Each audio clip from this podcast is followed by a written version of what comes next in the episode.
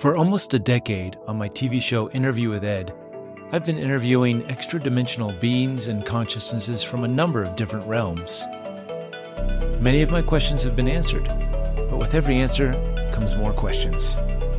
Join me on my ongoing quest to find out who are we, why are we here, and where are we going? All right, here we are, another Sunday morning, afternoon, depending where you're at, evening perhaps. And uh, we've got the wonderful Rob Gothier. Uh, Gothier, Gauthier, you know, there's different pronunciations. What do you prefer, Rob?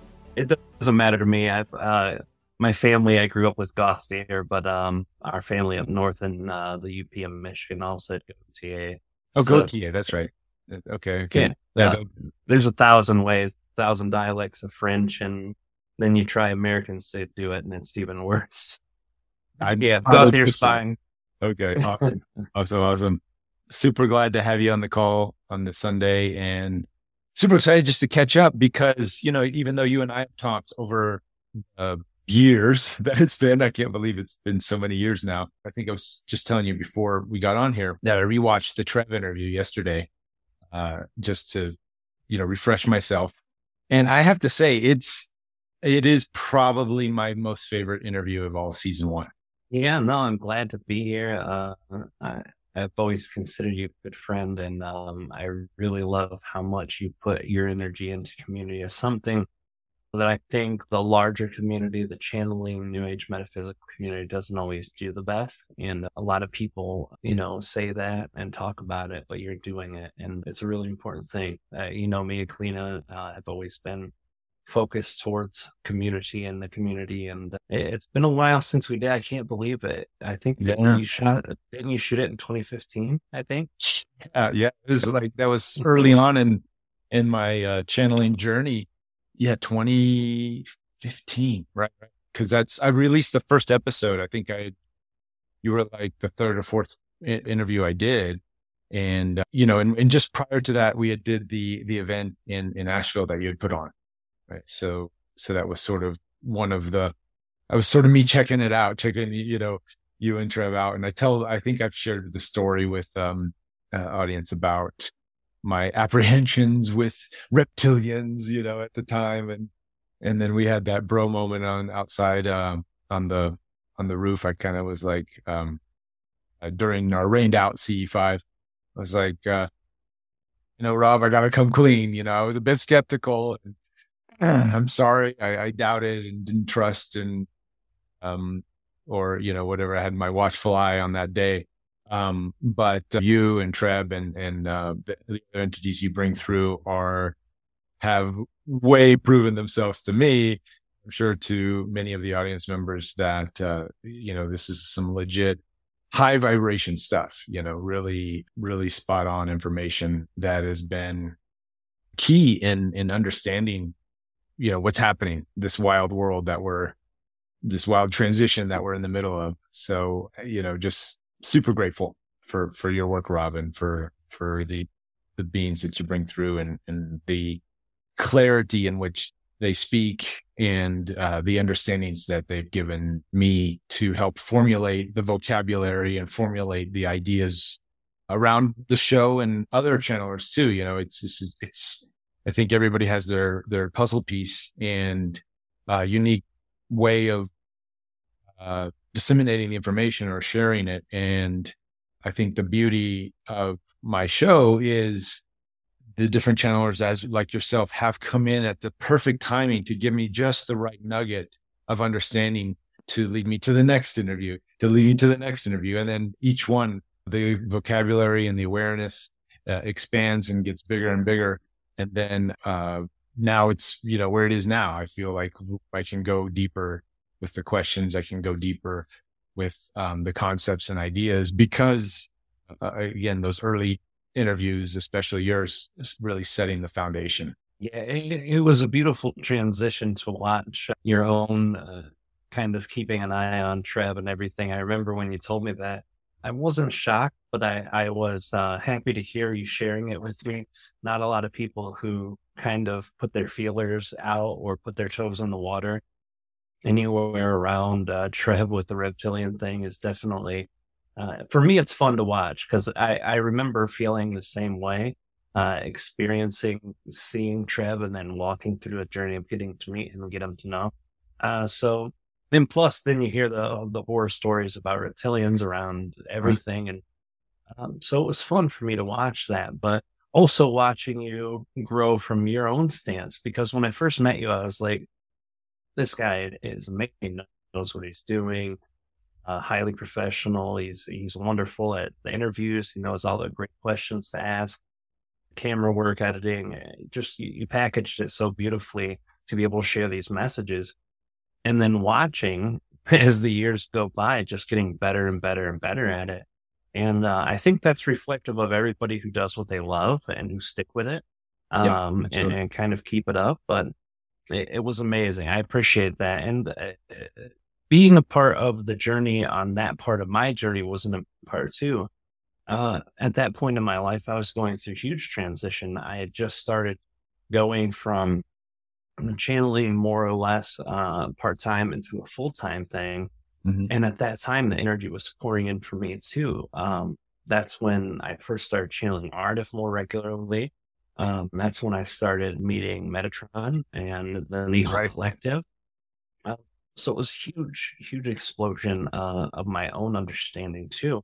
And, and, that's what I think was was the beautiful part. We kind of grew together in that time, um, both of us oh. understanding more and more. You know.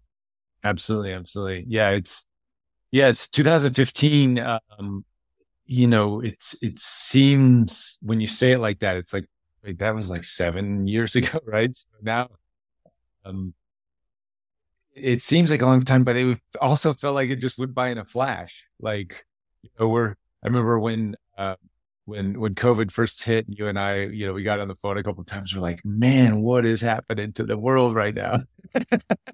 what is going on? Uh, you know, political stuff, you know, even though we're both of us aren't really that political, but just like looking at the political uh, arena and how ridiculous all that stuff was going on. And we're just like, man, oh man, oh man. And, and, our, uh, and our community and how divided, uh, different, uh, people and different, we're taking different stances on different things. So it was, uh, it's been, it's been an interesting ride um, to have the extra dimensional perspective, right? On, on, on all of this. Um, and just the constant, uh, the tools, you know, talk about sharpening your knives or your axe, right? And getting it ready for, um, I don't want to say battle, but you know, for, for, for work, right? To chop the trees. Um, that, uh, you know, the timing of the show, um, many people didn't really, uh, come onto the show until Gaia released it, which was uh, I think what 2018 or 19 was season one, and then season two was just getting going uh, as as uh, COVID was was we were just starting COVID as I think the first. I think I remember the first episode aired uh, while I was in Hawaii doing a retreat. Um, Charmaine was there, and um, uh, then uh, I think the first episode was Daryl aired, and then and then we were in COVID, so it was like the perfect COVID uh, series, season two interview with Ed. um, anyways, yeah, I mean, timing wise, this has all just been very magical uh, to to get access to this information and for for it to get out to to a bigger audience. I was gonna ask, um, since the Gaia uh, release, did have you gotten uh, more inquiries and and more people sort of like reaching out to you? Uh, yeah, by by quite a bit. Uh, okay. Yeah, I and I never had really used uh, the standard, the followers or subscribers or anything um, as a standard of of growth for for the community that I'm in, mm-hmm. because I know people come from all different corners. Uh, but just in YouTube alone, a substantial amount of growth came um, right for 2018. Probably, uh, probably at least 25% of all the people hmm. who subscribed to my YouTube channel came from that time forward. And most of the new people I meet say, Hey, you know, I, I saw your thing from, uh, interview with that. And I actually posted on Facebook today, you know, hey, if you guys love this, I'm going to be over there and gave them the hmm. links mm. and stuff.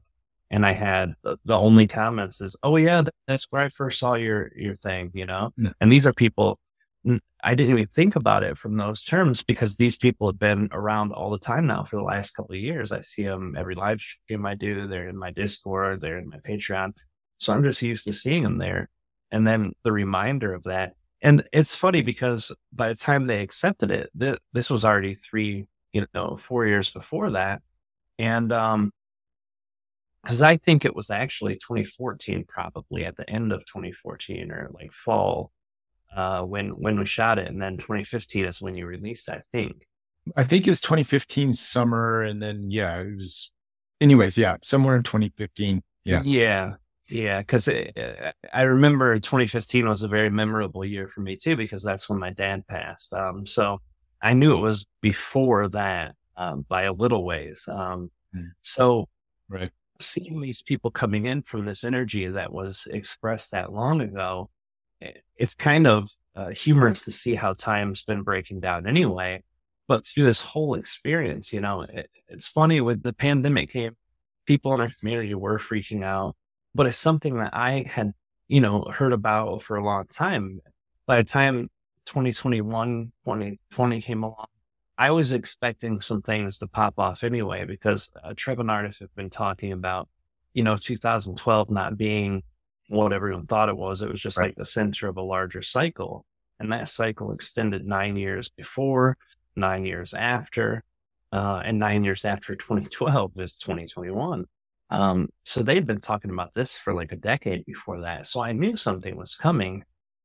I just didn't know uh, exactly what it would look like. And Aridif aren't the kind that say, Hey, this is what's coming, you know, right. watch out. Um, they're type one beings, so they don't really do that.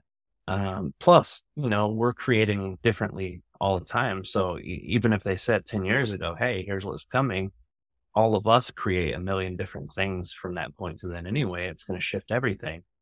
Um, but it was nice to see, um, even though it, it was a bit painful to see how people reacted and what happened, it was nice to see people, at least people who had been off in the sidelines or people who'd been uh, not communicating or connecting with other people, at least they were speaking their own truth. Uh, at least mm-hmm. they were trying to do something for the betterment of others. Um, even though it, it came, it came out really rough. I mm-hmm. think that happens though when people suppress so much of themselves because that's what society tells you to do or that's what life tells you to do. And then all of a sudden you get this gigantic uh, thing that comes up and, and you feel so mo- motivated to act or share mm-hmm. or do something, you know, because I think people felt helpless. So they felt they had to do something.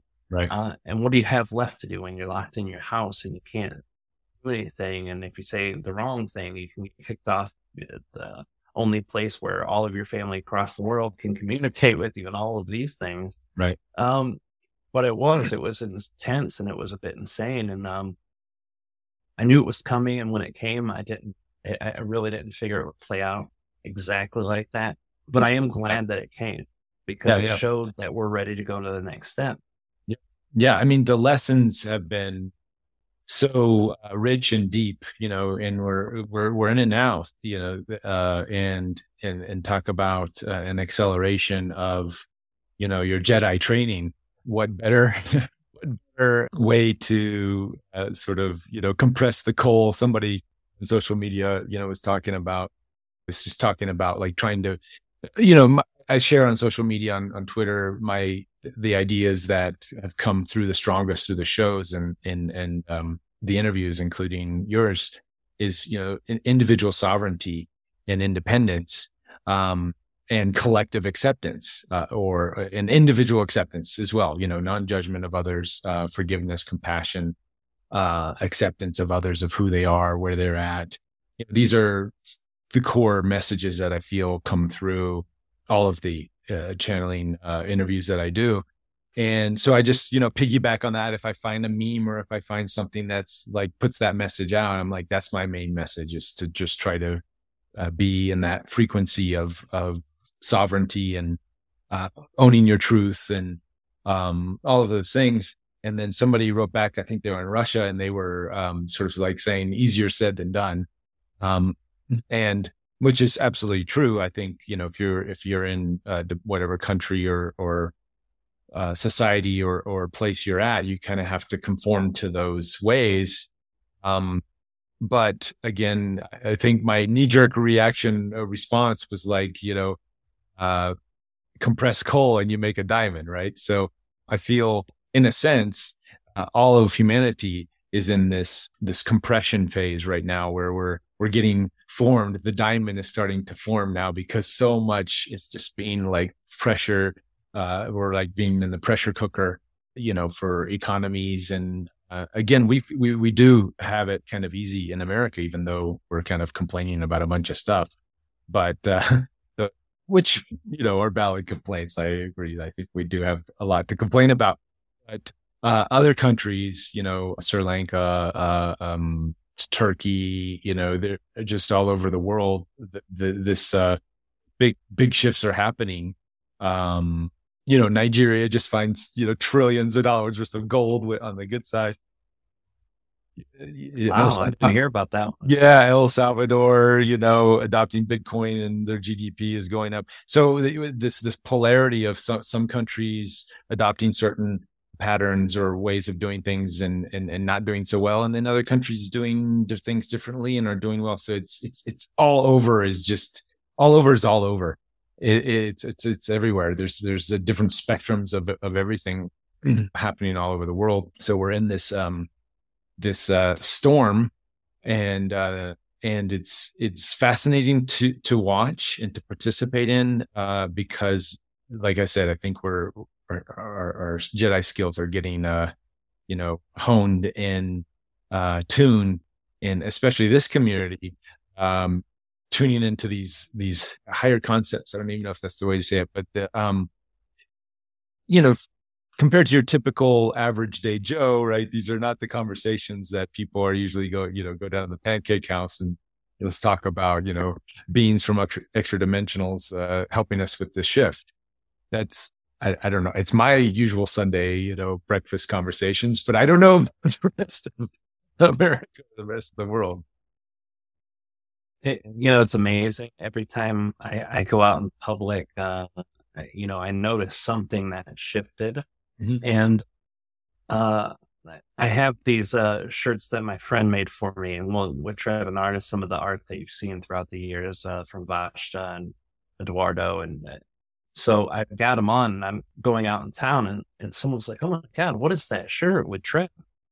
Uh, you know, the one with the pink background that you like. Um, and I was like, It's Treb. He's a, a fifth density, uh, reptilian human hybrid. And they're like, whoa, man, that's crazy. That's beautiful, you know? And then we start talking about ETs and it goes down and you know, some I, have gotten into two or three conversations in the last six months in Kalamazoo, Michigan, which is like, uh, there's a lot of great people here. Don't get me wrong, but it's just not in touch with the energy. Like if you go to Sedona, pretty much you can go anywhere and talk about it. And you know, in, in Southwest uh, uh, California, there's a, a, large population, but Michigan, it's just not as many people. Right, right, right. Are into it. So, you know, I, I'm talking to at least three people while grocery shopping. Uh, conversation started by my shirt, and they're talking about, you know, I think a lot of those uh, aliens come into Earth, and I think they're trying to help us some way, you know. And I know they're from higher dimensions, so how do they communicate? It's like telepathy. Oh, that makes so much sense. And we have a meaningful conversation, which uh, normally I can't do, you know. Um, I'm I'm I'm a pretty grounded guy. I could talk equally about uh, you know, the economy as I can, uh, extra dimensional contact and, right. you know, whatever. Um, and a lot of people in our community appreciate that. But when I'm finding more people talking about these things that normally are just reserved for our community, it's nice. Um, and, you know, as much as people are boohooing the whole, uh, thing with, um, the UFO, uh, meetings and stuff at Congress, I think it's a step up because people yep. are seeing things they never saw before as a possibility. Yeah, absolutely. I I uh, I, I have the same message. I tell people, I'm like, until it take, it's gonna eventually, it probably will take that turn to the dark side, uh, but we're not there yet. So just celebrate the disclosures and uh and, and enjoy the um the world uh coming to terms that you know something not from this world exists and is flying around. Um you know and my buddy jeremy corbell is a big uh, proponent of that and uh is out there. You know you see him in the media nowadays everywhere. Um and you know are, is there an alternative agenda? Most likely yes i would say absolutely. Uh, but we're not to that point yet where we can definitively say, okay, this guy is uh, a disinfo guy or this guy is this. I know my buddy Jeremy, I trust him like, like he is, he's solid. So I know if, if he's getting, uh, putting out messages that are, you know, of the nefarious type or whatever, he's not doing that intentionally. He's, you know, he's all about independence and sovereignty and, and, and, uh, curiosity, you know, his, his claim, his, his, um, message is like weaponize your curiosity. Right. So, uh, and a lot of people give them, give them crap, but, um, but, uh, again, was not your friend who did the UFO, um, uh, trial or the, uh, Senate, the UFO Senate thing. He, he helped yeah, he helped out with that, and he also um, uh, directed the Bob Lazar film. He was in that. Yes. So, so, and he's been really good friends with with George Knapp. Maybe I should get Jeremy on one of these calls. Actually, that would be fun. Right. That'd um, be great. So, but yeah, yeah. So, but he's been, you know, he's right now um, sort of the go-to guy for the media in uh, taking questions are about what's happening as he's sort of established himself as this, um, uh, you know, uh, talking head or, or, or authority, um, as an investigator. Um, and the military, he's got some military contacts, um, that also have been feeding him videos and information behind the scenes, um, and leaking stuff because, you know, he's a trusted individual. So, so he's been a lot of the videos that we see out on the media right now of the UFOs and different things are are uh, due to his uh, due diligence in getting that out to the public.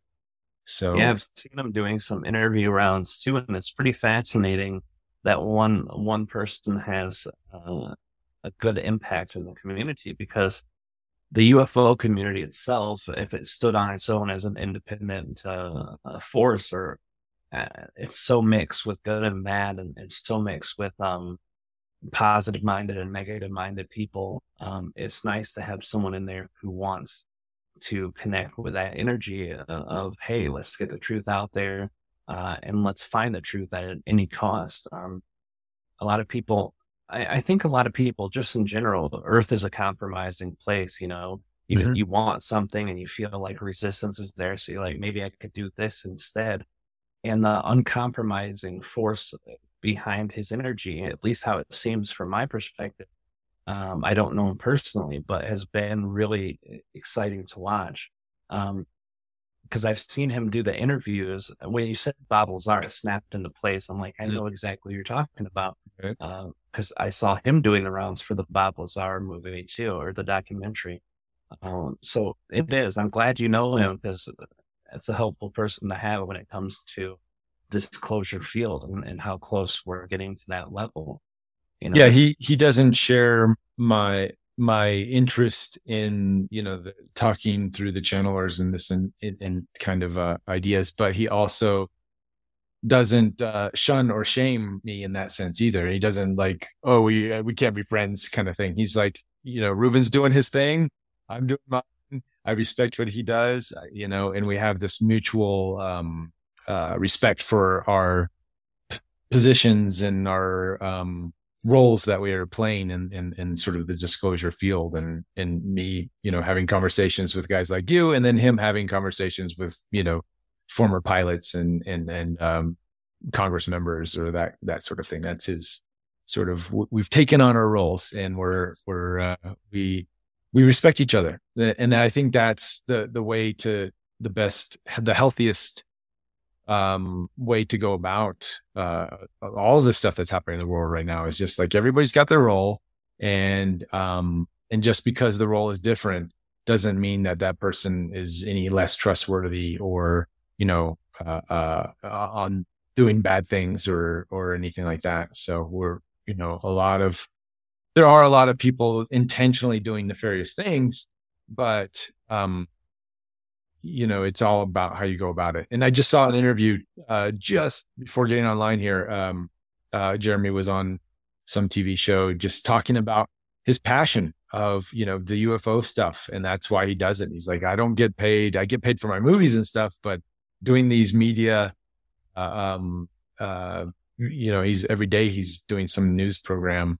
He's like, I don't get paid for any of this stuff. I just do it because I love it and it's fun. And, and to educate the, the masses on, uh, the fact that we're being engaged by some sort of, uh, extraterrestrial or higher intelligence or wh- whatever your label you want to put on it. it's super fun to be uh, at the forefront of this um, conversation.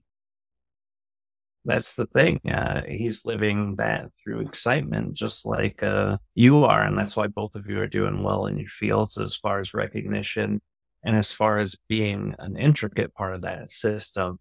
Um, I, I agree. The the whole thing that 2020, 2021 taught me even more is not to, uh, as much as I've always tried to not judge, as always much as I've tried not to to respect another person's perspective, um, it made it even stronger of a desire through that time seeing. Um, I've had friends who, who were friends for half a decade, uh, friends who were in the same field as we are, I'm just like, no, I'm not talking to you anymore because I didn't see the same things they saw in the politics and the world events right, right. and all the things going on. Um, regardless of, eh, eh, you know, it sounds like your relationship with Jeremy is a lot like mine with my friend uh, William, who's been not William from Fincastle Underground, the guy who does the Patreon, but another guy, a guy who I'm bringing on my radio show uh, actually this coming week. Oh. He's been a friend of mine since I was four. We grew up together. So he got to see me in my, my worst worst. He was there with me uh, during my times of violence growing up. He, you know, he was doing part of the violence with me. He saw my drug addiction. He saw my newly uh, present fatherhood with my son. Um, so literally, this guy is like a brother. He grew up with me, um, staying at each other's houses all the time. Like his parents, I call mom and dad, and vice versa. Mm. Um, so he doesn't you know, he he's he still isn't sure, eh, you know, if I'm a little crazy or a lot of crazy. Um, but we still have that thing. He's very yeah. much into the UFO field and very much yeah. into the evidence based. But we come to that same conclusion, you know. Mm-hmm. You do what you do, I do what I do. We still love each other as a person, and we're still going to do what excites us. And there's a mutual respect there. I think more people should have that. Totally, totally. Yeah, it's it's it it, it is a uh, it, it's proof that you don't have to be on the same page and still be friends with somebody because it, because you can find the under underlying values of you know uh, integrity and you know being um, honest with each other uh, in in being yourself and i think it's that's sort of the new blueprint for for humanity in a lot of ways I, i've been finding members in my community here in big bear that uh, for sure when I open up about, uh, you know, all the stuff I'm into, they're just like, what? They have no idea. We still meet eye to on so many other things, um, you know, gardening or, uh, you know, uh, community, um, projects and these kinds of things. So, so we have great camaraderie and, and, and, uh, friendships and, uh, sharing. And then, um, you know, they, they, because of those other aspects of our life are so strong, um, then that's and that's where the trust is is is is created. And uh, and and I think that is these new communities that are going to um, emerge. I, I think you know we're going to have to set aside this idea that they have to be on board with everything that we're doing because there's just so many diverse people out there and different ideas and belief systems that the commonality uh, first and foremost, uh, like my buddy Jeremy, is is trust and integrity, and uh, you know, making sure that we have each other's back no matter what, right? Not because loyalty, believe yeah. being loyalty in the sense that obviously if he does something terrible, I'm not gonna uh, he, I don't have his back anymore, but as he stays integrity with himself and with others, then, uh, then that trust is there. Uh, he can trust me because he sees me doing the same in my life, in my community and with other people. You know, we always, um, uh, he's a fellow martial artist. So we have, that was sort of the bond that brought us together initially. Uh, we worked together in the film world and with martial arts before we even knew about our, uh, uh, uh, passions in the UFO community. So, um, so we, the, those, those sort of basics, uh, uh, I think are key. And, and again, with you too, Rob, you know, I feel obviously we're the, we have the same interest in things like this, but there's this, I think, a new way of, in, of, uh, of, uh, friendships that are, uh, more based on that sort of just trust and integrity. And we're going to follow through what we say. And that, those are same with our community members. These are sort of, I think, the new, the new, new, new types of friendships. I would say, um, maybe they're old friendships, but they're just formulating and the bond is, is strengthening because I feel, I know for me, what I value in life is, um, more about, um, integrity and trust in, in, in having somebody that I know has got my back when, when things are, are tough. Uh, those are sort of the, the, the, I'm putting more value in that area of, of friendships. So, um, that it, I don't know. Do you feel that? Is that something that's you're starting to see that shifting with all the, I think this, this compression thing we were talking about before, it's sort of uh, molding and forming new, um, new, uh, relationships or, or old relationships, but new ways of, of looking at them. Yeah, absolutely. I think that's a huge thing because we just all collectively went through this trauma together. Mm-hmm. Um, no matter what side you saw it from, well, left or right is how they portray it. You know, you either are this or this, but right, right. We we went through collective trauma together, and what happens when people go through traumas together? We saw it during 9-11, um, but it was very short. Yeah, you know, it's very short. It was months, if that. And this has been, you know, uh, years. We've gone through this together for years. And I think the amount of time we've gone through that was one moment, one day. And we watched uh, our fellow humans go through this for two years. Yeah. Um, so I think there's a big difference in the way we're receiving each other now. Um, and honestly, you know, honestly, I think it's a callback to an older time too. Mm-hmm. Back when you know, before big cities were able to function on their own and people had the ability to to have all the knowledge and power and, and the palm of their hand, um, being able to find out people were relying on each other for things. We haven't had that for a long time. You know, everyone's self reliant. Everyone's, I don't need anything from you because I can just look it up or hire someone to do it. Um, we're coming back to that. And again, that's from the trauma but again, it's because all these uh, institutions that all of us have seen in our life, we've always seen these as the power that be, the the the people who do this for us, the people who are responsible for making sure we're fed, we're responsible for keeping the shelves stocked and the gas and uh, you know, in the tanks and, and gas stations and all of these things we also have begun to see now that we can't always trust them to do the right thing. And I think a lot of us have seen that for a long time, but now everyone has seen that. And again, it, the beautiful thing about how it landed is it doesn't matter what side you're on. If you're hardcore, I can only be a Democrat and everyone who's a Republican is horrible. Um, they still have people to yell at and, and the same for Republicans and Democrats. They've still got people to point the finger and say, these guys are screwing up bad. Mm-hmm. We need to fix stuff. And if we can't rely on them to do it, you know, then we'll do it. So it doesn't matter what side you're on, you still can come to the same conclusion. The system is busted. The the sink of the the collective uh, has holes in it. And if we don't fix this, it will sink. And I think this was a big wake up call for everybody. And I, I'm not trying to be, you know, black pilled about it. I'm not trying to be hey, the world's coming to an end because it's not. Uh, for me, I understand this is just another part of the cycle. Um, and it's something that needed to happen to get people together.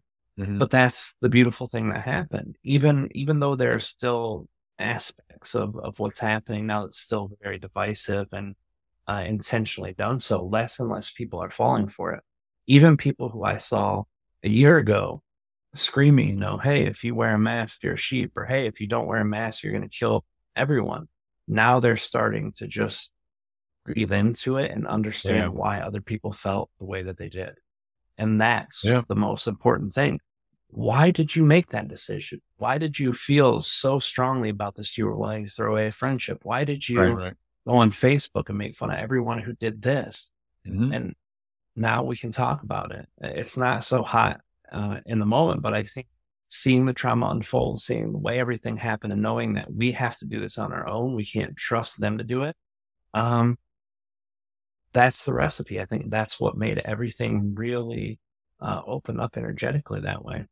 Yeah, yeah. I, I, I uh, you put it in that context. It definitely uh, makes makes a lot of sense. Collective. We we just went through a collective trauma with each other. I mean, we're still going through it, obviously, but uh, yeah. Um, well, I, I would definitely. I wanted to get into some channeling a little bit later, but before that, um, I wanted to just sort of open up to the audience if they had any questions directly for you and then um and maybe we could get into some of that. Luna, is there anything in the chat? Uh, Nothing so far. Okay, anybody have their hands up? I got I kind of just announced it. So yeah, big people, if you have questions, um, you can put it in the chat or raise your hand. Um, just want to give you guys an opportunity to interact with Rob here before before we lose him to the void to, to fishing with Treb. Fishing, yeah. Let's see who has their hand up here. Somebody has their hand up. Is that, or is, am I just imagining? things? Glenn does. Oh, Yeah. Glenn. Okay. Yeah. I'm just waiting patiently for you, Reuben. Okay. Thank you. I couldn't, I couldn't see it over here. Thanks. Uh, it's all right. Uh, hi, hi, Rob. It's really nice to to hear from you. And and um, I I started channeling a couple of months ago, and I'm still kind of getting used to it. And so, and just kind of a funny story. Like when I do it, I've got this voice that I listen back to it, and I'm like, well, that sounds like Alan Watts and a little bit of George Harrison, maybe some Obi Wan Kenobi. And then I went and I listened to you to yours um, with Treb, and I'm like, oh, great. Now everybody th- is going to think I'm copying Rob with this. But but my question to you is when when you're getting in touch with other entities, like I'm really comfortable with what comes to me and how it's coming. But like when I hear people say, "Oh," and then I got in touch with this person or that person or that person, like how how do you tell the difference? How can you feel inside when you're connecting with one entity as opposed to another or a collective or a group or however it is?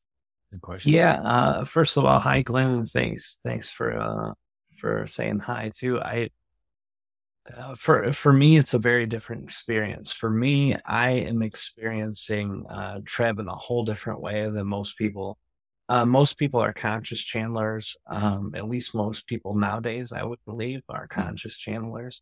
I'm a very deep trance channeler. Mm. Um, that's why Reuben said I'm going to be disappearing and fishing with Treb Ah, So- ah, gotcha. even then, uh, like Darryl Anka, he's a trance channeler, but when he goes out, he just kind of zones out. And for me, uh, when I'm channeling Treb and Aridif, um, which is different when I'm channeling like Metatron or the Neal Collective, but when I'm channeling them, I'm actually doing like an astral projected state connection with Treb. So I'm just hanging out with him. And So you're not even like you don't hear yourself when you're doing because like I'll hear myself and I'll start thinking, what did I just say? And then I just like totally pull myself out of it. Yeah, that's one of the, the, the biggest hurdles for people who do uh, conscious channeling. Yeah. Um, yeah, eh, I am completely, completely gone. I can listen in if there's something I need to hear or if there's something um, that I asked to hear, as long as it's not uh, someone else's communication with them. Like if Trevor Art, if we're speaking to, to the public in general, Mm. um, I would be able to listen in if I wanted to or if I asked to. Um, I, I don't with obviously with people in their private sessions. There are some people who have no recordings because they know, you know, that whatever they talk about is 100% out of the collective completely. So yeah, I'm not the best person to answer that, but I do, I do teach people how to channel, and a lot of people come into this uh, uh, problem. And I would say, when it comes to figuring out who you're channeling or what you're channeling, um, to start with, especially, it doesn't matter. And the reason it doesn't matter, the only way you're going to be able to channel is through your higher self anyway. And if you're connecting through your higher self and what's coming back uh, resonates with you, it means you're not filtering it too horribly. Uh, and if that's the case, then whatever consciousness is there will eventually make itself understood to you or known to you. Um, but channeling is like anything in the world. It can be more of an art than a science. And the only way it's going to become uh, feel more like science than art is if you do it so much, it becomes literally a regular part of your life. You're living, sure. breathing, and eating, Yeah. channeling. And if you do that, then, you know, most of the time, uh, you'll have that understanding. Now, there are some people I know who've channeled for uh, five years, a year, six months, and they still don't know uh, directly who they're channeling. They're given a name, but they don't know who about and what about. Those are the type of people that are not like me. Um, I was too inquisitive. I had, you know, like an insatiable desire to know everything. And part of that's the the reason for that was my experience. I had just come out of a, a long pre- depression with drugs. Um, so in my lifestyle, I didn't trust anyone. So when I first met Treb, I, I didn't channel him uh, publicly for two years because I'm like, who are you? Why are you here? Why are you talking to me? so it was a process. And um, the people who who can do it though, they do it well. Uh, they and and I think part of the reason that their energy flows so well with their channeling is because the mental body's not connecting on to all those questions. So if you can try to at least train yourself that when you're feeling very curious about it, kind of try to at least, you know, place an intention. I'm going to know what I need to know and it's okay. And kind of uh, repeat that mindset over and over again. Um, uh, then probably eventually you will know. And as you're doing it, and as you're connecting more deeply, you'll find uh, the energy becomes through you easier. Like you said, right now, that part comes up to you where uh, when something said that you don't understand or that's uh, contradictory to your beliefs, you're like, what? What the hell? And that's why I I set myself up before incarnating in this earth. I'm like, if I'm going to channel, I don't think I could do it because I would never, I could never conscious channel. Mm. Never. Um, I, I'm too inquisitive. My mind works that way. I want to ask questions. Uh, to be fair, I'm the type that tries to poke holes in all the answers to see if it stands up. Oh, me too. Yeah. Yeah. And uh, Sure. so I could never conscious channel. But since you are conscious channeling, just practice that repetition of intention that it is what it is because it needs to be what it is. And if it needs to change, it will. And for now, it just is. And the more that you practice that mindset, the more I've seen that help people who are in the exact same boat as you are. Cool. Thank you. Yeah. Yeah. I hope it helps. Yeah. Yeah. All right. uh, James has a question. Go ahead, James. Grant. Hi, James. How are you? Uh, really good, thanks. It's fantastic to meet you. That's fantastic to meet you too. Sorry for looking down. I wanted to see your face because All right.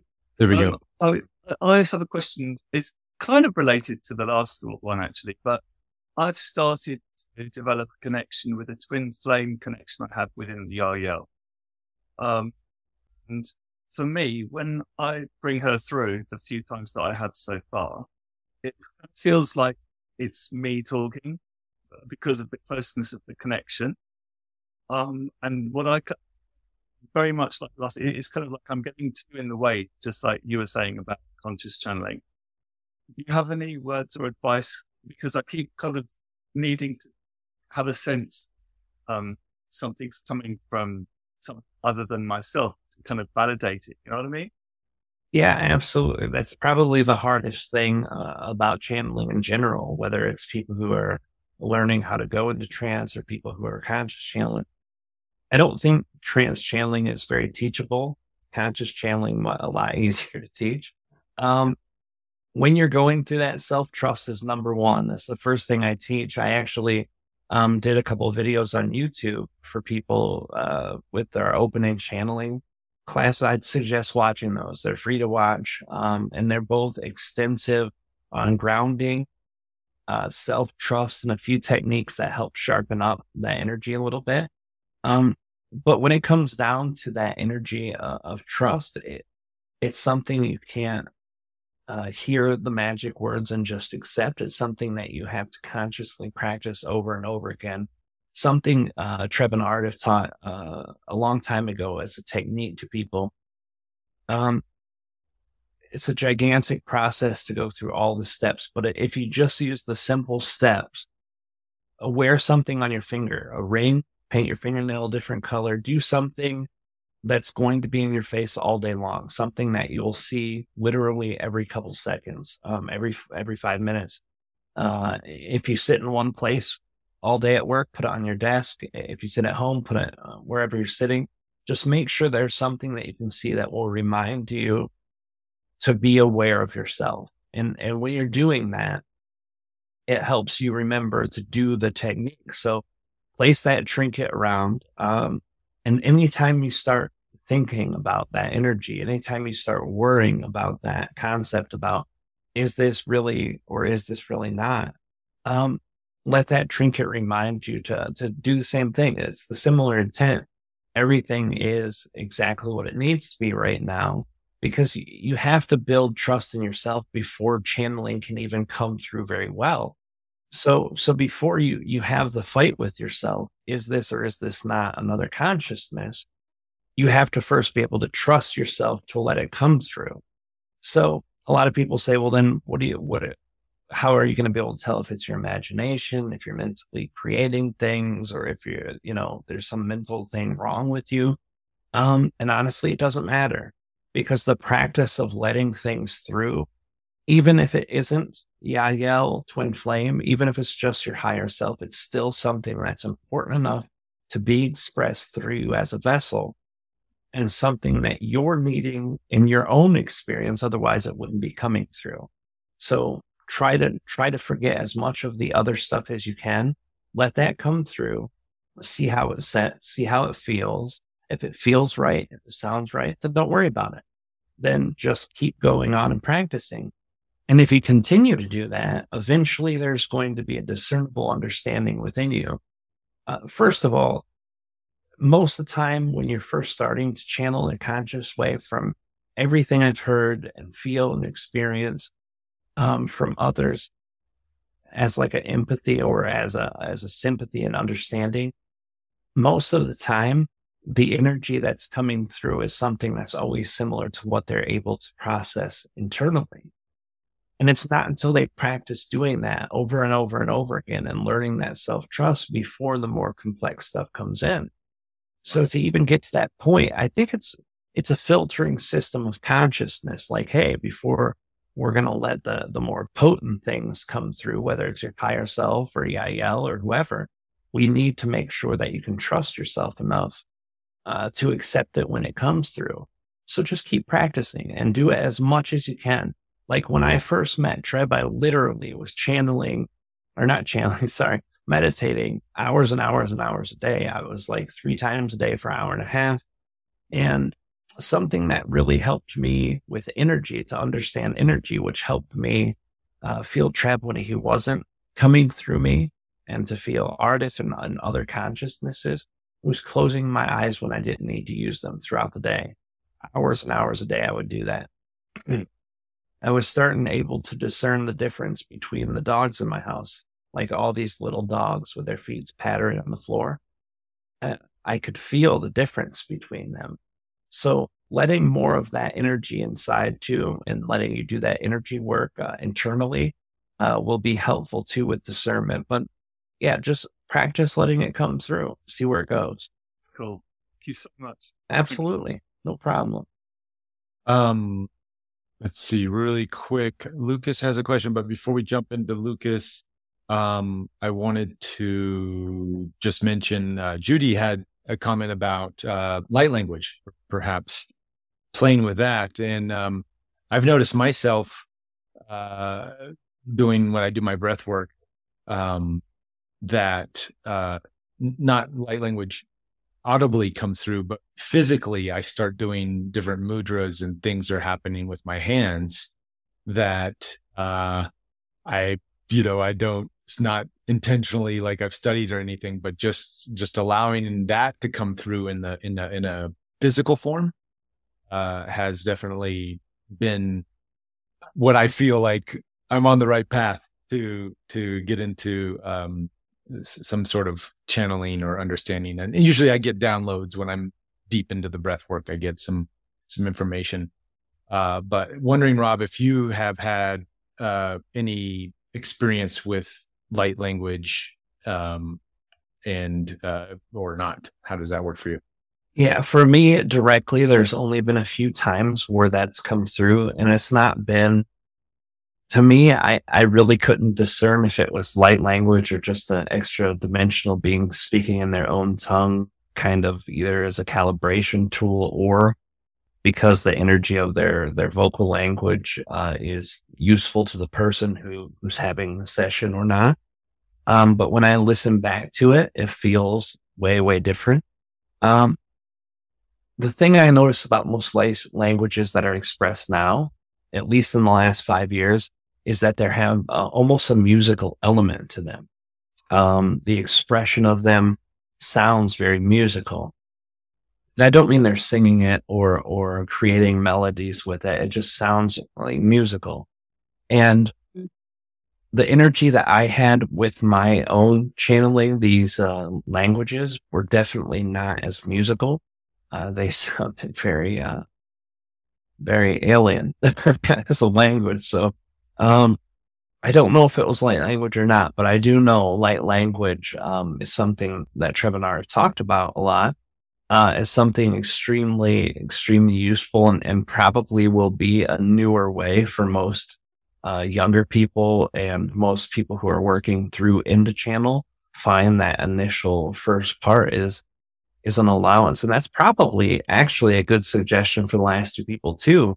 Um, channeling deals with like ver- verbal or verbal channeling and vocal channeling comes from the throat chakra. And so many um, channelers I know have throat chakra issues and they work through that with channeling, but also something that helped me get started when, when I, I'd already known Treb and I wanted to bring him through as a channeled consciousness um, he taught me to, to activate my throat. Like when I'm meditating, just, uh, uh, it doesn't have to be anything special. You don't have to sing. You don't have to om.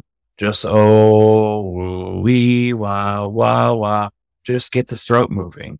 And when you do that, the energy piggybacks from that throat energy and it helps activate and vibrate the whole area, uh, which helps it come through too. So that might help for you too. Well, you're doing the breathing, Reuben, so I doubt you want to break that up with the ome, but oh yeah, oh we're set the food. yeah, yeah, no, it's uh, but yes, Tony, toning for sure. Um, I have had experiences with that as well, so um, that it it it helps. So thank you. Yeah, yeah. Really excited to be connecting with this call from where we are. Uh, it was a crazy synchronicity that the baseball game uh, Maria's son that we came for this tournament. We're at uh, New York, Newark Earthworks. And this is like a mile uh, around Earthwork. I don't know if you can see the hill back here. I think now it's kind of blown out because the sun, but it's an epic earthwork that was going to be destroyed. And there's a whole story I won't get into. It's a really powerful place with some uh, portals and all kinds of vortices in this space. And that's where we're coming to you from. And I was really raising my hand for Maria because she had a question. Yeah. So I really love the light language conversation that you were bringing up just a few minutes ago. Because what happens for me a lot is I will do what you were sort of suggesting, Rob, where you like close your eyes throughout the day. I close my eyes a lot.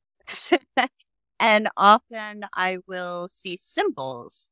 And one of the symbols that, and I don't know if you're going to be able to see it or not. How, what would be the best way to like, can you see that? Mm. Yeah. I can, but I, I might have. Uh, You can, Rob, or no? I, no, I cannot. Sorry. Oh, okay. Uh, let me see if I can fix something here. Oh, here we go. I can Got see it? it now. I Okay. scrolled through. There you go. Yeah. Yeah. Okay. Well, that symbol has come up a lot. Hmm. And it also seems to come up with a reptilian. Yeah. Collage. Okay. So do you, are you familiar with this symbol and what it means? Oh, absolutely. Uh, that symbol is a symbol for Kalask, which is a part of the Draconian Empire. oh, um, Kalask. I was wondering what you said. Okay, yeah, yeah. I uh, yeah. Yeah. uh, Kalask. an interview with the guy who channels Kalask. Yeah, he's he's one of the people who uh was on the brink of channeling and and was working with his consciousness and um I ended up there's a I don't think I think he took his channel down, but there was one time where I interviewed Klask too during one of our channeling sessions uh, for channeling. But yeah, I'm very familiar with him. Absolutely. And he's he's Alpha Draconian, right? Yes, uh, one fraction of the empire. It's it's a it's a collective group inside of the draconian, but it's a it's a very strong energy and a very heavy energy for people who aren't used to the the darker sides of consciousness. Um, so if that's something that that you're open to, I wouldn't be surprised why you found it. And if it's something that's a little rough for you, the the darker parts of human nature, it might be there to help you become more accustomed to it. But it's yeah, it's, it's a hardcore energy for sure. Yeah. I'm just laughing because it is definitely something I struggle with. So, um, any suggestions on on how to integrate that?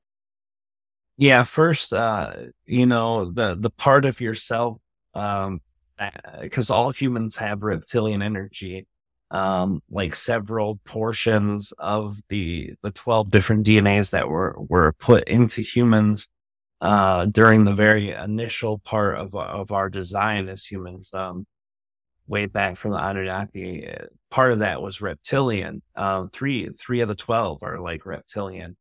Um, so it's a huge chunk of our uh, of our DNA being reptilian. So we have to accept that part of the inner reptilian. And reptilian doesn't mean uh, to be evil. That's the problem. A lot of people um, have kind of drew that conclusion that that's what being reptilian is. But reptilian is being proud and being strong and uh, standing in your power, uh, not backing down. Um, it- it's it's the strength part. If you think of a warrior on Earth, if you think of the most notable warriors uh, through our history, the Genghis Khan, Alexander the Great, Napoleon, these were reptilian archetypes, uh, non-compromising strength, uh, pride, honor, uh, these types of things. So it- it's very much about standing into that and to integrate it. Um, do the things that are thrilling and exciting for you uh, like not like, oh, you know, uh, I want to go for a walk in the park, which obviously is a great thing, but I want to jump out of an airplane. These like very exciting, thrilling things, uh, and get in touch with your sexuality too. It's another part of, of the reptilian energy. And obviously I, sexuality deserves, um, the sanctity, the love, the respect, um, cause it is, it's a divine thing but also there's an animalistic aspect to it. And that's how most people first go into their reptilian energy is through the animalistic part of sexuality.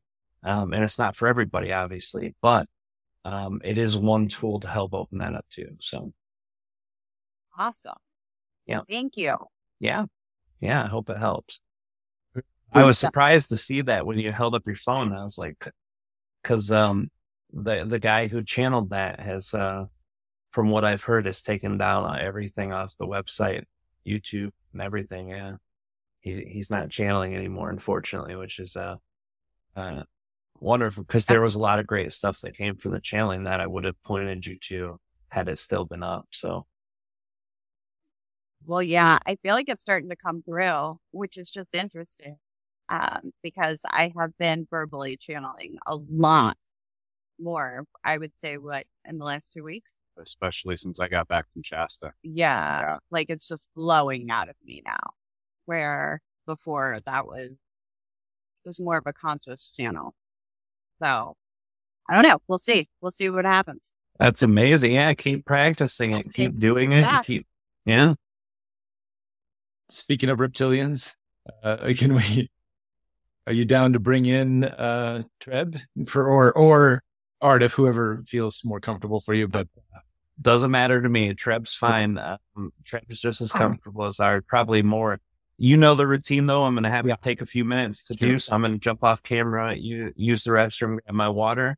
All right. Uh, so give me about 10 minutes and Sure. when I get back, we'll, we'll rock and roll. all right, I'll I'll keep talking to everybody here for All right. Thank you. Thank you guys too for the questions. Great questions, guys. Great, great exchanges. We'll see you in a few. See you in a few. Good evening, Reuben. Hi, Treb. How's it going? It's been a while. Yes, it's very exciting to be here with you in this day. And I know that you have many questions, many ideas that you wish to share. And you may begin whenever you are ready. Absolutely, absolutely. Thanks for coming on and doing this. It's been it's been way too long having this t- type of uh, one-on-one conversation. And well, not just one-on-one. We have a, an audience today, um, but uh, we've had an audience for a while actually since we put your interview out, and I just wanted to check in with you to see how that how does that feel getting uh, seen by by many now, many thousands, if if not tens of thousands, if not it could be million by this point. it's, it's very exciting that so many humans are finding the energy of their own consciousness, which leads them to perceiving the consciousness that is reflectionary within our own co-creation with him, and knowing that human energy has interest or has consciousness that is excited to co-create with excitement with our own excitement is very exciting as well. Very exciting. Um, are you able to connect with, uh, you know, we talked in our last interview about how you're able to connect to inner people connecting to you through the form of television or interviews. Are you able to sense that energy and feel that connection? Yes, those who have been excited to connect with our energy on a deeper level of their own consciousness and their own heart have brought a great deal of energy to my own attention, which is already focused upon the host on the earth on co-creating energies that are extremely exciting. So that energy allows my own consciousness to have connected with thousands of entities that were already excited and that were knowledgeable of my own consciousness. In this afforded a greater opportunity to help learn through co-creation for both consciousnesses. As we've expressed previously, many humans believe that we are sharing with Earth and sharing information and giving a great gift and sharing that own energy. But in our perspective, we are all connected. So if you are growing, we are also growing. And as we share the, in the expression of co-creating, as you ask the queries that you are asking, it gives us an opportunity to perceive that energy, the energy that we have never saw within your own self. And that allows us to see the energy in our own self that we have never seen in ourselves. And this allows us both to grow simultaneously through excitement and co-creation as well. Awesome. There, the increasing of your energy, Rob's story, the the idea of benevolent reptilians. Simultaneously, we are having the exponential push for the idea of malevolent reptilians, and uh, the the buzzword uh, "he's a reptile" in in our uh, in our pop culture has also come quite far. And I know in our last interview, uh, y- you coming through at this time is sort of to help uh, depressurize some of that negative uh, judgments and projections of, of of what the reptilian energy is. What do you say to the other side that's also increased exponentially as far as the that energy and the awareness? If you perceive yourself as a part of the earth, you, then you are part of that energetic field of co-creating with consciousnesses that hold polarity and duality.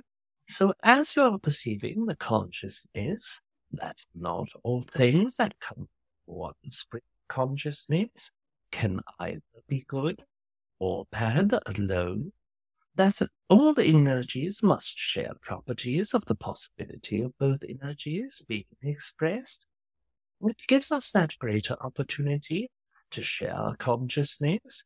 And when our consciousness holds a sharing of energy, whether it is with one entity or whether it is a collective form of energy, it gives them a sense of our own consciousness in whatever decision that they create within themselves of what our energy is to them and what it is personally. It also reflects the energy, their consciousness of what energy they desire to be within now, if you're speaking of the reflection that is directly the consciousness of reptilian entities that are malevolent, as we have shared before in this galaxy, and of course, this galaxy is within its own right and holds a different percentage than other galaxies will. But if you are looking at our own galaxy, 80 to 85% of all reptilian archetype consciousnesses that are in physical bodies are there that are type 2 in nature, and out of that 80% to 85%, then 80% of that energy is what most humans would perceive as type 2 entities that are in the mid range of neutrality all the way to high malevolence for. But even as we look at consciousness, we do perceive that the energy of the universe has desire to express itself through the means, where one race can hold the majority of energy, that is of type 2, but even through that energy, the consciousness of co-creating with those beings is an ample opportunity to teach yourself about adversity, to teach yourself of how to overcome that adversity, to teach yourself how to raise, how am I able to take energy of others that would seemingly hold power over my consciousness, would seemingly hold power over my physical matters and body, yet I am able to learn how to express my own energy through means that reflect independence, that would reflect a freedom of thought, and would reflect a sovereignty. And when you are perceiving those energies in that way, it is quite an expression of expansion for your individual experience. But each time that another human perceives you become that great example of how to create more sovereignty. And this reflects back in the greater means of your own local collective group, but also the greater Earth collective group. So in that way, many humans at this moment are starting to see the greatness that is behind the entities that are malevolent in nature, because they are one of the greater teachers how you can experience the greatest, most free version of yourself. Well, mm. Beautiful, beautiful. Um, I I have a couple more questions, but I wanted to go ahead and open to our audience to uh, so I don't hog all of the questions. Um, let's let's ask James to lower his hand. Go ahead, James. Hi, Trevor. It's really, really amazing to talk to you today. I've been really excited actually to ask a question. Yes, and I'm very excited to be here with you as you ask your question as well. So my question actually is very topic and relates to benevolent reptilians. Um, and I'm wondering if I may ask a personal question about an experience I had about three or four years ago. Yes. Um, my, my experience was sort of a dream state, um, projection, I guess. Um, and I had an experience of meeting a very, very benevolent, loving reptilian. I believe if I'm not misrepresenting them, that it might be an avian reptilian hybrid. Um, but I just, I had went through a number of different activities within the astral. One of them was queuing up a bunch of people, seeing them walk up from behind a partially obscured shelf and then coming and meeting us in front of us, welcoming um, us into another room where we were kind of symbolically given soup. Um, a very nourishing experience. I had a few experiences around the same time, him coming in very close, me seeing his reptilian eyes up close. And it was so profound. It really did sort of guide me along my exploration in this life. And I'm so, so curious if you're able to tune in and give me some information about the, the beings that I met and my uh, link with them. Yes. The entities that you perceive in this dream state are not the entities that you could perceive as consciousness that is genetically a 50% or even portionally avian and the rest reptilian, but are in fact what most would see as the pure form of reptilian beings. But as the entities have expressed through your own scientific understanding, and even though it was less so upon the Earth's manifestation of dinosaurs, there are entities that are perceived as reptilian that do hold avian features, such as feathers, or such as beaks for that term. And if you are perceiving this specific race of entities, these are very unique race that do not work with humans very frequently. The only reason that they are co-creating with you and the other entities that were involved in dream state co-creations with him are because they are members of the Oversoul and Soul family that work with you, and because they are quite benevolent and loving in their own expression, they understand that Earth itself is going through great change, and that humans themselves hold a vibration, desire to grow and expand, and because they perceive you personally and understood your ability to perceive them in that dream state, they offered a myriad of co-creations for you to have with them so that you could experience more of that energy. There are energies that are subconscious that are within all humans that hold a great deal of trauma towards the reptilian archetype of energy. And these entities were helping show that energy to help assist you with the trauma release and the co-creation of entities for you to have accessible as guidance. Now, even though these entities do not follow you day to day, hovering over your body and expressing their desire to guide you, they are considered extreme form of guidance centered or guide oriented entities. And these consciousnesses, if you are looking in the trail of consciousness, if you desire to understand locationally where they are at. If you look into the sky in your evening and look into the Libra constellation, these entities are within the center portion or approximately the center point between the seventh and first brightest star of the constellation at approximately 3,400 light years in that direction, but again are working with that human aspect of your consciousness because you are deeply connected on soul level as well. Oh, thank you so much. That's amazing. It's, it's very synchronistic because I'm a Libra myself. Yes. Very much. You. I'll, uh, Yes, you are very welcome as well. Thanks, James. Um, Melinda, did you want to jump in? That'd be great. Hi, Trev. It's really exciting to connect.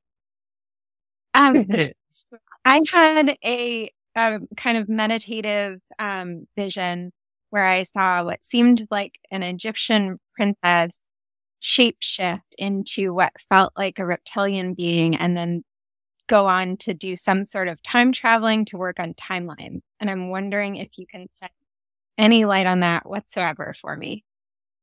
It is. In the dream states, there are three forms of dreams. The first two are where you are leaving your body and exploring the greater universe. Most of the time, humans do not frequently leave the Earth in their first level of dream state, but in their second level are more free to explore the galaxy and sometimes the greater universe. But for the third layer of dream state, it is a place where the consciousness has templates of creation. And what we mean by this is between the sixth density, where is the last layers of physicality of consciousness, and the seventh density, which is the first place of non-physical consciousness. Between those realms, there is a place where you can create physically, even if you are not a physical entity, or even if you are expressed outside of your body through dimensional shift, your multi-dimensionality. And once you achieve reaching this place of consciousness, there are many things that you can create. Can create projections, which are not physical manifest, but are places to work through your and mental energies. Now, your dream state was in this third layer of dream state, but it does not mean it did not hold a reality form. What was occurring was an expression, projection from your own consciousness. Understanding that reptilian entities had a very large part playing a role in crafting and shaping the human body and the human evolution as a society of consciousnesses, but also experiencing the levels of energy to come from the reptilian consciousness in Egypt and the portion of Egypt that created more modern versions of humans. And with your own incarnation cycle being within Earth and having several hundreds of incarnations, three of these that were very important for the aspect of your reptilian co-creation came from that region of Egypt. One of these who were high assistants to a priestess, which worked with the deities for the pharaoh, and you were able to see the conscious co-creation of the entities in a telepathic way, co-creating and forming conscious bonds with non-physical entities. And even though you were not able to see these beings, you were able to hear the information and knowledge that came through, similar to the channeled state of energy but also able to feel their energy very deeply in their nature. So all of this is a recall to those lifetimes and an experience that was projected to start perpetuating that reptilian form of energy that comes from Earth. So that would be more comfortable working with reptilians in a longer term setting and as you speak, there are many entities that are reptilian that work with your oversoul, your higher self, and multiple entities that guide with you. So if your desire is to work with reptilian consciousness, try to work within that layer of energy of yourself that felt very strongly and reacted very strongly in that dream state as well.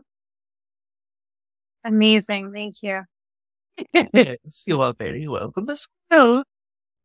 Let's see, uh, Goretti, am I saying that right? Uh, why don't you jump on with your question? Thank you so much, Reuben. Hi, Treb. How are you?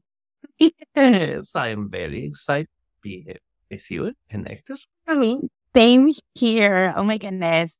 Um, I wanted to ask you about um my relationship with the Earth reptilians. I know that I communicate with them a lot through my dream state and um, we co-create a lot through my dream state. And I wanted to see if um, you pick up anything in regards to any kind of messages that they might have for me or the group. Yeah. Many of these Earth reptilian beings work with humans on multiple levels, some that are subtle and some that are very strong. But being as these entities were born upon Earth just as you, there are multitudes of energy possibilities of spectrums as they manifest and evolve and create from. in this example of co-creating with you and working with you, this is the part of that race that works very strongly in a sense of desire to open love and to open experience. But there are also entities that are involved in that race that work towards closing communication with humans and not offering a co-creation. In fact, upon quite the opposite of suppression of human desires and suppression of human behavior. So as these entities are working with you, they desired for you first to know that you are a very important part of their personal experiences, that the small collective group that works with you is working with hundreds of different humans and works from a place of desire to open the relationships of humans and reptilian entities more so. But just as humans feel that they are limited by those that they perceive that hold power, so are the groups of entities that work towards opening relations with humans. They feel as if their own leadership of reptilian entities would not be well happy or well accepting of the human co-creation, so it in a very quiet part of their own collective group of entities and families. So in that communication, they wish for you to understand how free it has been for them to co-create with you, just in the same sense that you have felt a greater freedom working with them. And in that consciousness, although you perceive yourself gaining a great deal more than what they may perceive from co-creating with you, that it in fact is an exchange of great excitement, great value, and great openness, and also wish to share with you that as you continue to explore your connection with him, the recognition of your own abilities that have opened you for the accessibility of co-creating with you can be focused upon more without the entrance of what humans fear to be called as an ego consciousness. It is only a celebration of your ability and of your growth and of your ability have that growth, experience that designing creation as well. Thank you so much, Trev, for that Very cool. yes, you are very welcome. uh, let's let's Glenn, you had your hand up. Go ahead, Glenn. Uh, hi, Trev. I, I'd like to give you two words to to get your perspective on, and those words are success and failure. And I think if we ask people how what their criteria is for something that's successful or something that's failure, would get a lot of different answers. I, I'm curious to know from your perspective what's success and what's a failure.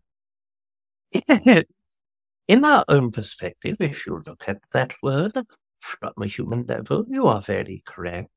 But if you look at the idea of what it means to succeed, or what the human perspective is on what the word itself means, then very much our own perspective is that success comes from your own consciousness existing in Earth as an expression of human consciousness. Any consciousness, but in your case, human consciousness in Earth. Failure is when you only close yourself to the possibilities of your consciousness existing in that way. Many humans have had what they perceive as failure. Something did not go correctly as they desired. But in our perspective, they were trying to create something, not knowing that that attempt in a creation, from their perspective, was in fact opening greater doors and shutting off all of the things that they thought, perhaps in that moment, that were needed or required, but in fact would have prevented greater things from experiencing and expressing. So, in that sense, the greatest successes occurred in their perspective of failure. And in our perspective of failure, one can never truly fail. But the closest that we can perceive that comes to the word as failure is the construct of closing oneself off to the attempt of working with your own betterment, with your own consciousness, or simply allowing yourself to exist. At a soul level, we try to perceive that energy from the highest levels of consciousness that is available in our galaxy and in the universe. But as we perceive that soul level of consciousness, we agree very much on the fact that if you exist in a physical reality, you have done the job that you were meant to do for the soul's betterment, for the fractal consciousness's betterment, for the higher self's betterment, from all parts that oversoul's betterment, and for all collectives that that fractal of consciousness is, is into. So in that way, nothing can be experienced as failure. But when you do not care whether you are existing or not, you are losing a great ability to have an experience, be it bad or good, be it positive or negative, be it by your own standards of applying the words and meanings to the words of success or failure.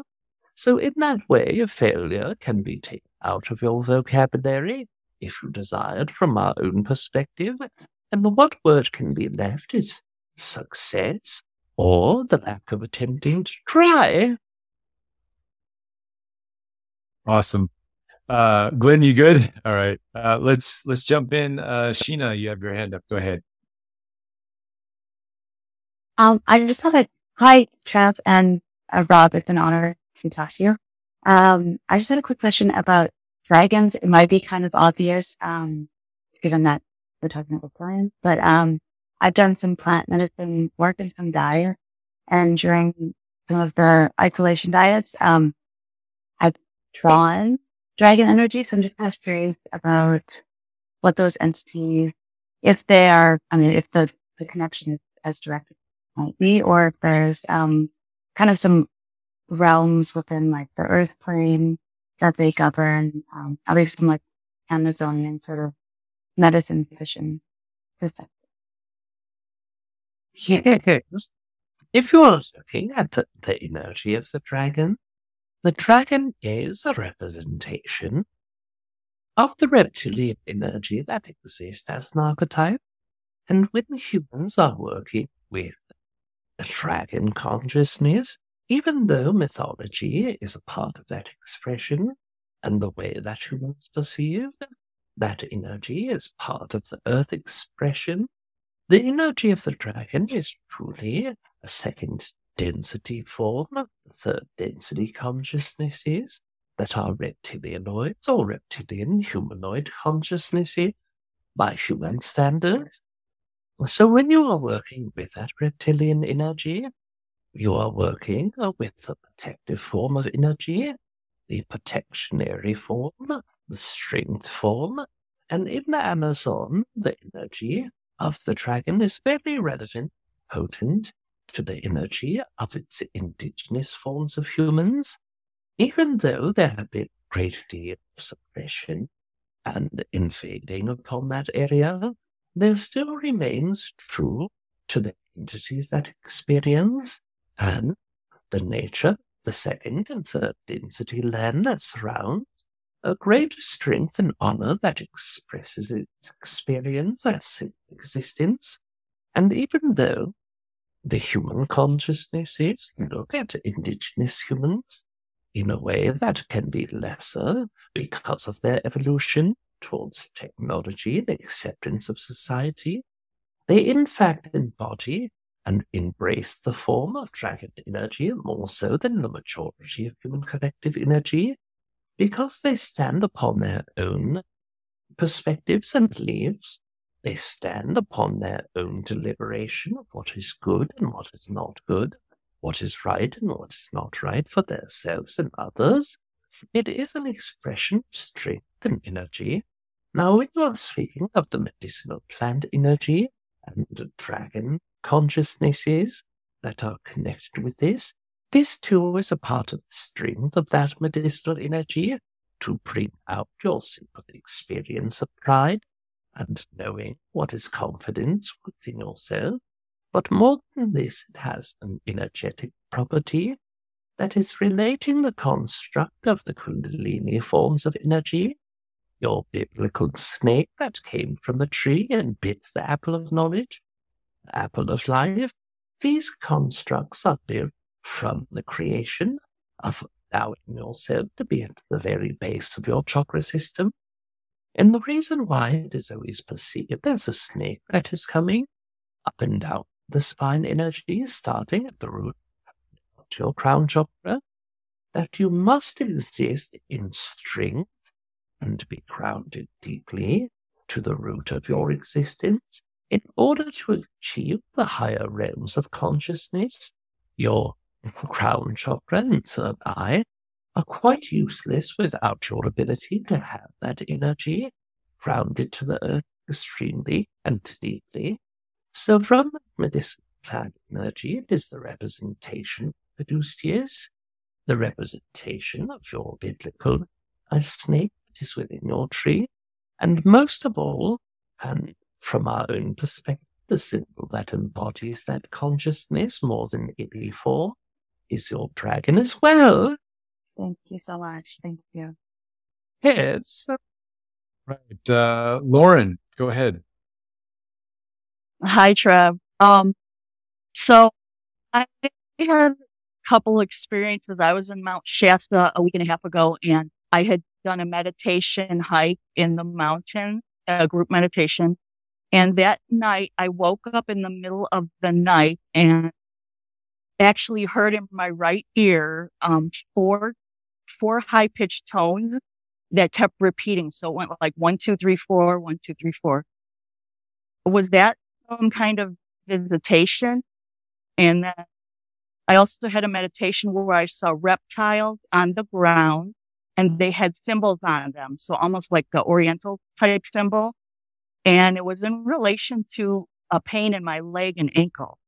And I'm wondering how to interpret that, those two things. the sounds in your ear are manifestations of co-creations.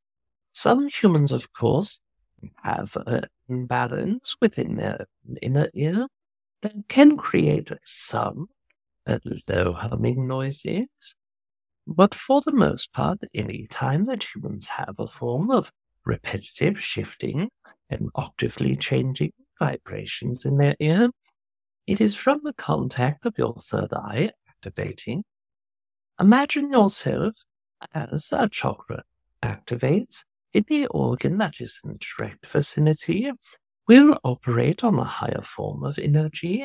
So now the inner ear as an organ, the brain to receive the organ, will then, of course, become more active and start using the energy signals that you hear. The four tones and pitches being different, with representing the four stages of energy that you had gone through in that experience, mm, acceptance and desire to open, an opening energy, the exploration of that opening energy, and the complete opening and mastery of exploration. So in those four stages, the four energies are being expressed through the audible tones of your third eye receiving that energy by the higher self and by the guides that work with you, both internally and externally. When it comes to the reptilian entities that have the symbols upon them, as your body was hurting, as your leg, as you expressed, was caused by pain, this energy is showing you that it is the root chakra that you must work upon in order to alleviate that energy. And even if you were to heal physically through medicine or through other practices of healing, whether it be a, a spiritual nature or medicinal nature, that it still requires that cleansing of the root chakra energy, your acceptance in existing, the feeling of being grounded to the earth, the acceptance of where you are and how you are in that moment, that is very important. So these energies are linked to your own consciousness and knowing where to work with that energy as well. Wow. Thank you so much. Yes, you are very welcome as well. All right. So we're going to have, uh, got time for probably one or two more questions. Uh, Beth, go ahead. Get, get your question in there. Hi, Reuben. Hi, Treb. Thanks so much for being here. This is an amazing experience. Um, my question is sort of a two parter. Um, I have been told that I have a lot of uh, snake medicine. Um, and serpent and snake uh, symbolism is something that often comes through for me um, in different types of astrology or with like kundalini energy uh, or even past lives that I that I remember. Um, and also, snakes have been something that have been really present um, in like my maternal lineage. Uh, my aunt has had a snake that just came into her home recently, and my mom has been dreaming about snakes. Um, and we've had snakes like at our front steps this past week too. Um, so I'm curious and would love your insight on how I can best continue to tap into and integrate this energy as as like a reptilian um, energy and frequency, um, and also how to continue understanding it in terms of a potential like DNA uh, lineage in our family. when you are looking at the repetition of the symbols of snakes that occur within your family, it has less to do with the consciousness that is bound around the energies of the lineages itself but more so the energetics behind the lineages. All humans hold a vibration of energy that is physical and DNA portions that hold reptilian genetics itself. But the energies that are activated from your genetics are quite individual and separate from human to human. For example, if you were to have five archetypes of energy that are within your DNA. Most humans activate one, some humans are able to activate two, and very few are able to activate more than this. Within your own family, all of them tend to lean more so towards the activation of both reptilian and Pleiadian energies. And the reason why the reptilian form of energy is showing to you so deeply is that many times that reptilian energy and Pleiadian are counterproductive in some areas. For example, some energies that you may have work well to complement one another. And with Pleiadian and reptilian energies, both that are in one human, does not mean that that human will hold in balance or will hold counterproductive energies for themselves. But what it does mean is that the energies of their focus, if only focused in one way, can hold lack of benefit or maximization of that benefit without the utilization of the other, or by using one or the other in certain percentages, benefits more deeply. What these symbols are showing to your family and through the lineage of that energy is even though these are the portions of energies that are activated within you, to lean more heavily upon that reptilian energy. And what you can do yourself to implement more reptilian energy is start at the base chakra, working through all of the attributes of traumas that exist, doing so with the understanding, without the energy of second guessing yourself, and go through with affirmation and acceptance to all of the energies. For example, many humans. I do not know if I belong in this city or state or country or world, in that matter. And if you're working with that reptilian energy, simply express, of course, you belong there, otherwise you would not be here. You plan on going nowhere as well.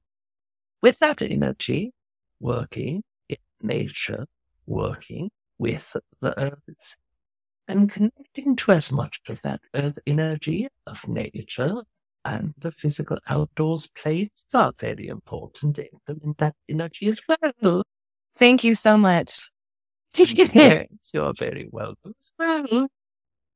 Treb, do you have time for one more question? Yes. All right. Uh, Lucas, you had your hand up. Hey, Treb. How are you? yes, we are very excited to be here as well. so, one of the most exciting parts of being human right now is synchronicity and um, plans changing at the last minute. And um, today we had big plans of leaving first thing in the morning.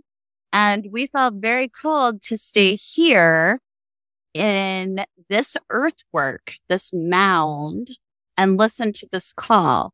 So I'm very, very curious why we chose to stay here. Is there a frequency that you're sharing with this mound that uh, needed to be expressed? Yes, we are sharing a vibration with that area, but it more so centers on your own participation with that mound. In your own desire to co-create with us, your call to hear us, this comes from your desire to be in that place and be surrounded by our collective vibration, my own consciousness, the host consciousness, a Reuben consciousness, and every individual that is within this group. Because there is an energy that holds a reptilian activated form at this moment, a call to that energy of grounding to the earth, but also your own excitement, curiosity, and reptilian energies holding an activation.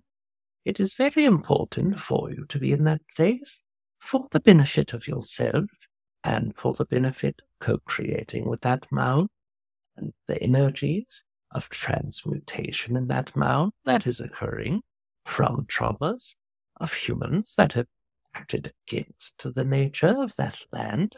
So in that moment, yes, we are here to share that energy with yourself, but more so you placed yourself in that region because of our connection and co-creation and your desire to help in whatever way that you can and share your own love with her is the part of the experience that was most resonant to the synchronicity that led you to that area and that led you to receiving the co-creation at this moment as well. Thank you so much. And just to clarify, are you are you guys at Serpent Mound right now? Is that Serpent Mound or is this a different mound? This is a different mound. This place is amazing. I heard about it. I've heard about it years ago, but it's this enormous circle. And then there's also an octagon that's a few miles away. And this whole area is just covered in earthworks.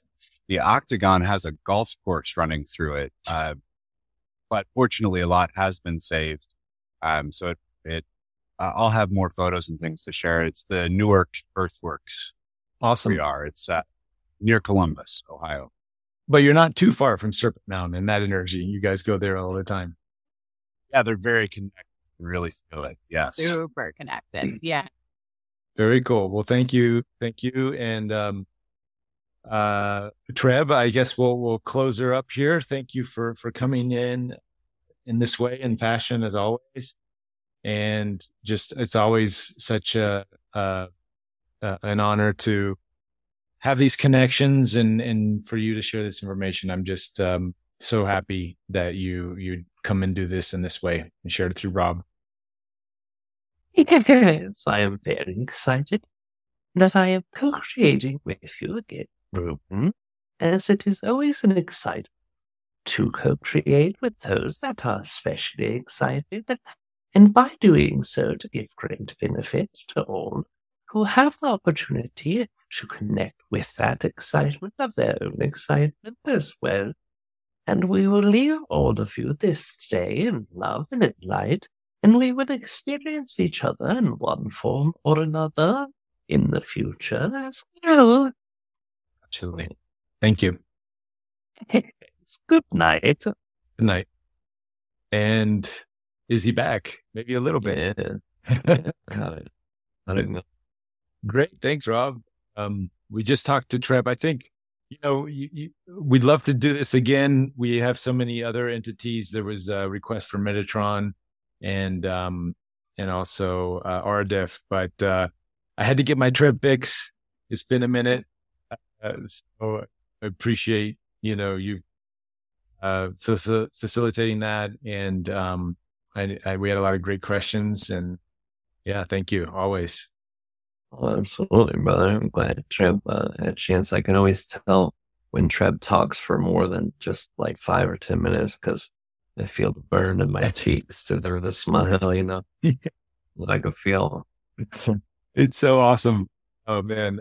Thank you again for, for all your work and, uh, and, and coming on in this fashion. And I'm going to do your show uh, coming up. You said you're going to fit me in somewhere in the coming weeks. So, uh, yeah, probably, uh, mid August or early August. Yeah.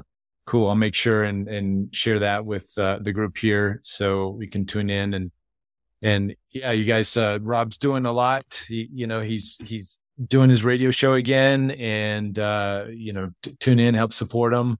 Uh, he's just, he's one of the greats, uh, out there, uh, doing this work. So, uh, much hats off for everything you're doing and Kalina and everybody else, uh, that supports you. Um, we, we definitely want to support, uh, everything you're doing.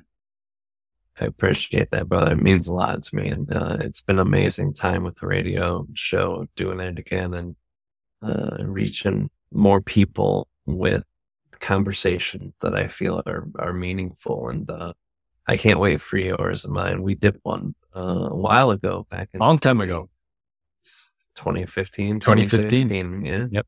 Yeah, it was amazing. You so got a lot to catch up on.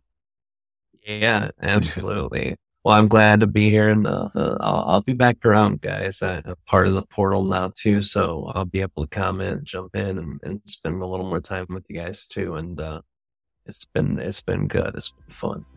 Absolutely. Thanks again, Rob. Uh, we'll call that a day, and uh, we'll figure out when to get you back on again in not distant future. This time, we won't wait so long. That would be wonderful. We'll see you guys next week. We have uh, Sarah Landon coming in. So uh, have a good week and integrate all of this uh, wonderful information. And we'll see you on the next one. Thanks for tuning in. I hope you like this interview.